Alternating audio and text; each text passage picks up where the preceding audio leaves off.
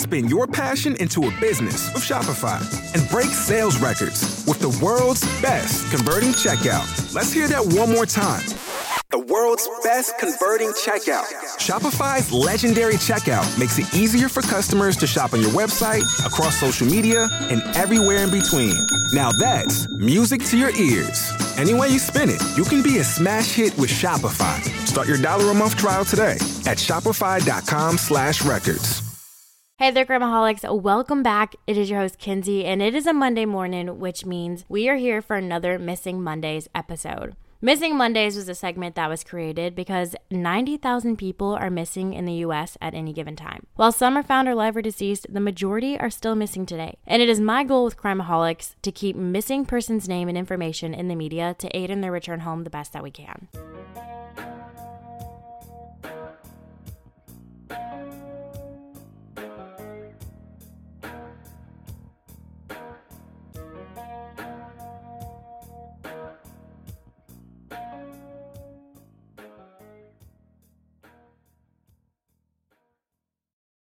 In July of 1999, a young woman by the name of Brooke Leigh Henson goes missing from Travelers Rest, South Carolina. In the early 2000s, it would be discovered that a woman by the name of Esther Reed used Brooke's identity to enroll into Columbia University and took several classes. It would be two years before anyone had figured it out. Brooke's body has never been found, and foul play is believed to have taken place in her disappearance, but that was not the initial thought in her case.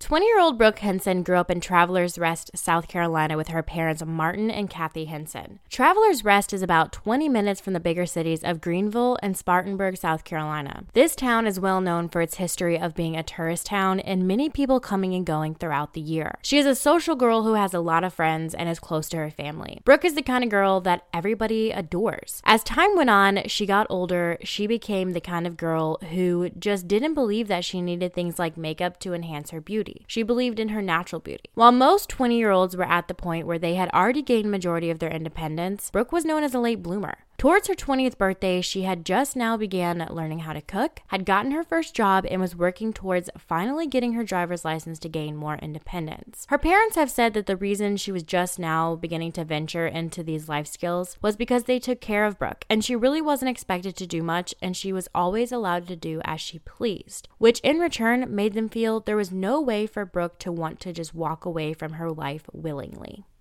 At the time of her disappearance, Brooke was in a relationship with a man named Sean Shirley. It was no secret to those who knew Sean that he had an extensive criminal record. And when I say extensive, like my gosh. I did a background check into Sean, and I want to give you some insight into the criminal behavior that he took part in and the charges that he had racked up over the years. It includes possession of heroin, disorderly conduct, public disorderly, assault and battery, possession of drug paraphernalia, lynching in the second degree, strong arm robbery, assault and battery of a higher aggravated nature times five, meaning there was five different situations for this particular charge. Manufacturing and distribution of methamphetamine and cocaine possession of other controlled substances, criminal sexual conduct, possession of LSD, possession of crank and ice, DUI, and possession of a stolen vehicle with intent to sell.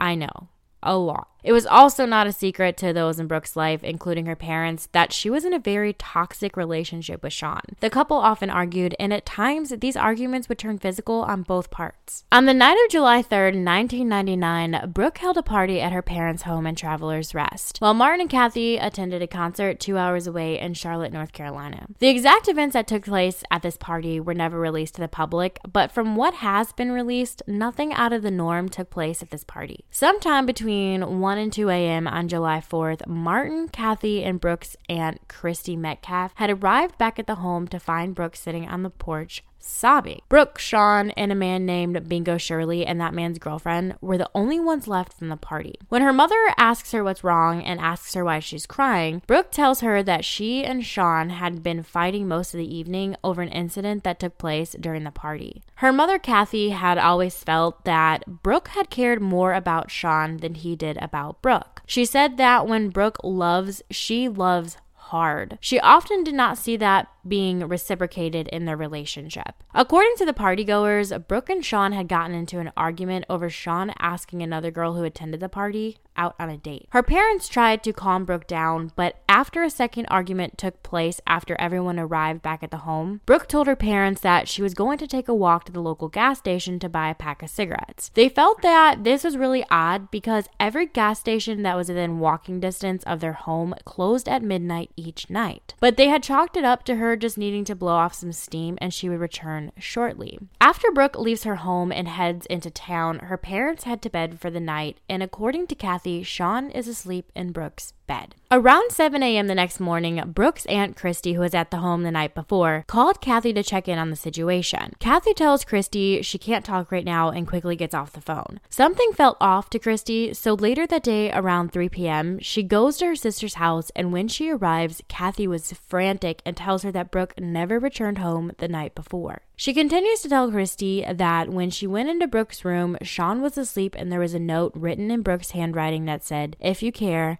you will follow me. Her mom wakes up Sean and he tells her that that's the very first time he saw the note. He has no idea what Brooke means by it and he has no idea where she is. Not much time passes when Sean receives a phone call at Brooke's house from a mysterious man. And not long after he gets that phone call, a man in a white pickup truck pulls up in front of their house. Sean gets in and the truck truck leaves. Kathy is reluctant to call the police to report Brooke missing out of denial that it's a possibility that something bad has happened to her daughter. However, several hours later, Christy is able to coax Kathy into calling and making a missing persons report. When Officer Hendricks took the missing persons report, it had now been 12 hours since Brooke left her home, and the initial report was not taken very seriously. Officer Hendricks believed because of her age, she had freely walked away from her life. Her family took matters into their own hands and begun to make flyers with Brooke's pictures and her information on them. They hung them around town and handed them out to anybody that they could. They would even post them inside store windows. But as time went on, the owners of the stores would remove Brooke's flyers from their store windows. It would be three weeks before the police began to take Brooke's disappearance seriously. Searches would finally start in local spots around Travelers Rest, but these were not intense searches. Her family remembers that sometimes there would only be three to four law enforcement members showing up to search these spots. They would look for a few clues here and there for a few hours, and then the search would be over. During the summer of 1999, not long after Brooke went missing, a police officer by the name of Kevin Elder entered the Henson home without a search warrant. His plan was to dig around the home to find any type of evidence from the night of her disappearance. While he was at the home, Martin and Kathy arrive back at the house and they are furious to find Officer Elder digging through their home without a warrant. They immediately call the police department to report the officer and he was later punished and asked to resign from the force, which he did in early 2000. As police begun to take her disappearance more seriously, more tips regarding sightings of Brooke in the local area that night started rolling in. But each sighting turned up absolutely nothing. A videotape from a local hotel was turned over to police, and this videotape supposedly showed Brooke entering the hotel on the morning of July 4th, but never exiting. Police have said to multiple news outlets that they have examined the tape several times and it never showed Brooke entering the hotel. The videotape has since been returned back to the hotel safe where it has sat since her disappearance. Her boyfriend Sean was questioned many times by police, and although they consider him a person of interest, he has always had an alibi of being asleep in Brooke's bed, and there has never been any trace of physical evidence linking him to her disappearance. With little information regarding the morning of July 4th, lack of credible sightings, and little evidence to go off of to determine possible foul play, the police have determined that Brooke likely voluntarily walked away from her life. But her family just is not convinced this is the case. They believe in their hearts their daughter had no reason to want to walk away. Many years would pass without any more sightings or information about Brooke surfacing, and her family started to lose hope that they would would ever get any answers as to what happened to their daughter. That was until 2004 when a woman by the name of Brooke Leigh Henson enrolled herself into Columbia University. This woman would attend the school for two years before someone would notice that something was off about this situation. The Brooke Leigh Henson that enrolled herself into Columbia University had the exact same birth date and social security number as Brooke Henson that was missing from South Carolina. While enrolled at the university, Brooke had taken a part time job doing housework for a local that lived close to the university. The woman she worked for did a Google search of Brooke's name, and to her surprise, Brooke was reported as a missing person. She quickly called the local police department in New York to report her findings. The police department calls down to the investigator in charge of Brooke's case to let them know that Brooke was no longer missing and she had been found alive and was perfectly fine. He further explains to the investigator that Brooke was enrolled into Columbia University for the last two years, that he spoke to Brooke himself and she had stated to him that she left her home voluntarily because she had been a victim of domestic violence and she no longer wanted to live around her family. The investigator in South Carolina had a gut feeling he had all of this information incorrect. He told the officer that there was no way that this was correct because the Brooke he knew would have never been able to get accepted into Columbia. He goes on to tell the officer that Brooke never finished high school and there was no way she would have been accepted to an Ivy League school. He assures him that there is some type of mix up and he needs to go back and question Brooke just one more time. The officer thankfully takes the advice of the investigator and tells Brooke that she needs to take a DNA test and he sets her up an appointment to do so.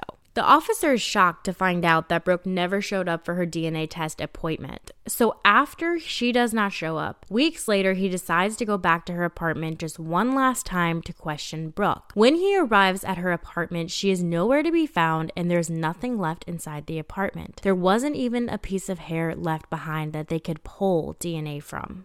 What he did find, though, was an ID belonging to a woman named Natalie Bowman. But who was Natalie Bowman and why was her ID in the apartment that belonged to Brooke Henson? The detective makes a phone call down to the investigator in South Carolina, John Campbell, to update him on what he has found. He tells John that Brooke, of course, skips out on her DNA test, and when he went to look inside her apartment, he found the ID belonging to Natalie Bowman. Once he is given this information, Detective Campbell is determined to get to the bottom of all of this because he says there is no way that the woman claiming to be Brooke Henson is the real Brooke Henson. Campbell then begins to do a search on the name Natalie Bowman for Columbia University. What he finds is that there is a woman named Natalie Bowman that attended Columbia Medical School, but the Natalie on the ID is not the same Natalie Bowman that went to the medical school. So if she isn't the same woman but has the same name, birthday, and social, who is this woman? The further he gets into the investigation of who the woman is in the photo, he finds out that the woman in the photo going by Natalie Bowman attended Columbia University sometime after 2002, but before 2005, which is quite some time after the real Natalie Bowman attended Columbia Medical School. Right now, what Detective Campbell knows is that the woman in the photo has now been known as Brooke Henson, attending Columbia University from 2004 to 2006, and Natalie Bowman, who attended Columbia after 2002 but before 2005. As confused as he is in the beginning, one thing he knows for certain is that this is a case of two stolen identities and he has to figure out who the woman in the photo really is. Detective Campbell starts his investigation at Columbia University talking with multiple professors and employees of the university about Natalie Bowman. Some of them were able to provide information that Natalie Bowman had dated two boys while they're at the college, and they could probably be some more help. Campbell is thankfully able to track down the names of these two men and was able to get some very insightful information. He finds out from one of the men's parents that while their son was dating Natalie Bowman, they had come across a driver's license with her picture on it, but the name on the driver's license said Esther Reed and it was issued in Seattle, Washington. He takes his information and contacts the police department out in Seattle and is asking them about a woman named Esther Reed. The police state that they do know of a woman named Esther Reed who had been in in trouble years prior for writing bad checks. Detective Campbell quickly sends over a photo from the photo ID to the police department, and they identify that woman in the picture as Esther Reed. Turns out that Esther Reed is a woman from Townsend, Montana, who had spent many years stealing the identities of many people and enrolling herself into Ivy League colleges to attend classes. After a countrywide manhunt that lasted several years, Esther is eventually found and charged with mail fraud, wire fraud, identity theft, and making false statements. However, she was only sentenced to 51 months in prison and has since been released in 2011. Since this took place, there has not been any more credible sightings or information surface about Brooke Leigh Henson missing from Travelers Rest, South Carolina. Her boyfriend at the time, Sean, continued to stay a person of interest until his death in October of 2019. John Campbell has stated that after all these years, he now believes that there was foul play in Brooke's disappearance and that it is just going to take one person to step forward with the correct piece of evidence that they need. Brooke Leigh Henson has been missing from Travelers Rest, South Carolina since July 4th, 1999. She is a Caucasian female with blonde hair and brown eyes, and she stands at 5 feet 4 inches tall and weighed approximately 104 pounds at the time of her disappearance. The day she disappeared, she was wearing a tan tank top, dark green or brown shorts, black sandals, a silver bracelet on her right wrist, and a silver watch with a Velcro band on her left wrist. If you have any information about the disappearance of Brooke Leigh Henson, you are encouraged to call the Travelers Rest Police Department at 864 232 7463. Crimeaholics, if you haven't already, I highly encourage you to join a Crimeaholics podcast discussion group on Facebook or follow us on Instagram where I will have pictures of Brooke posted. Crimeaholics, as always, be aware and take care.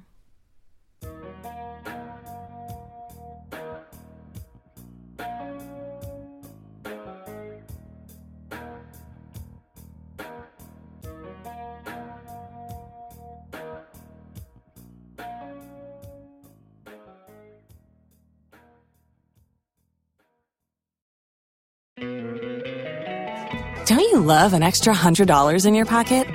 Have a TurboTax expert file your taxes for you by March 31st to get $100 back instantly.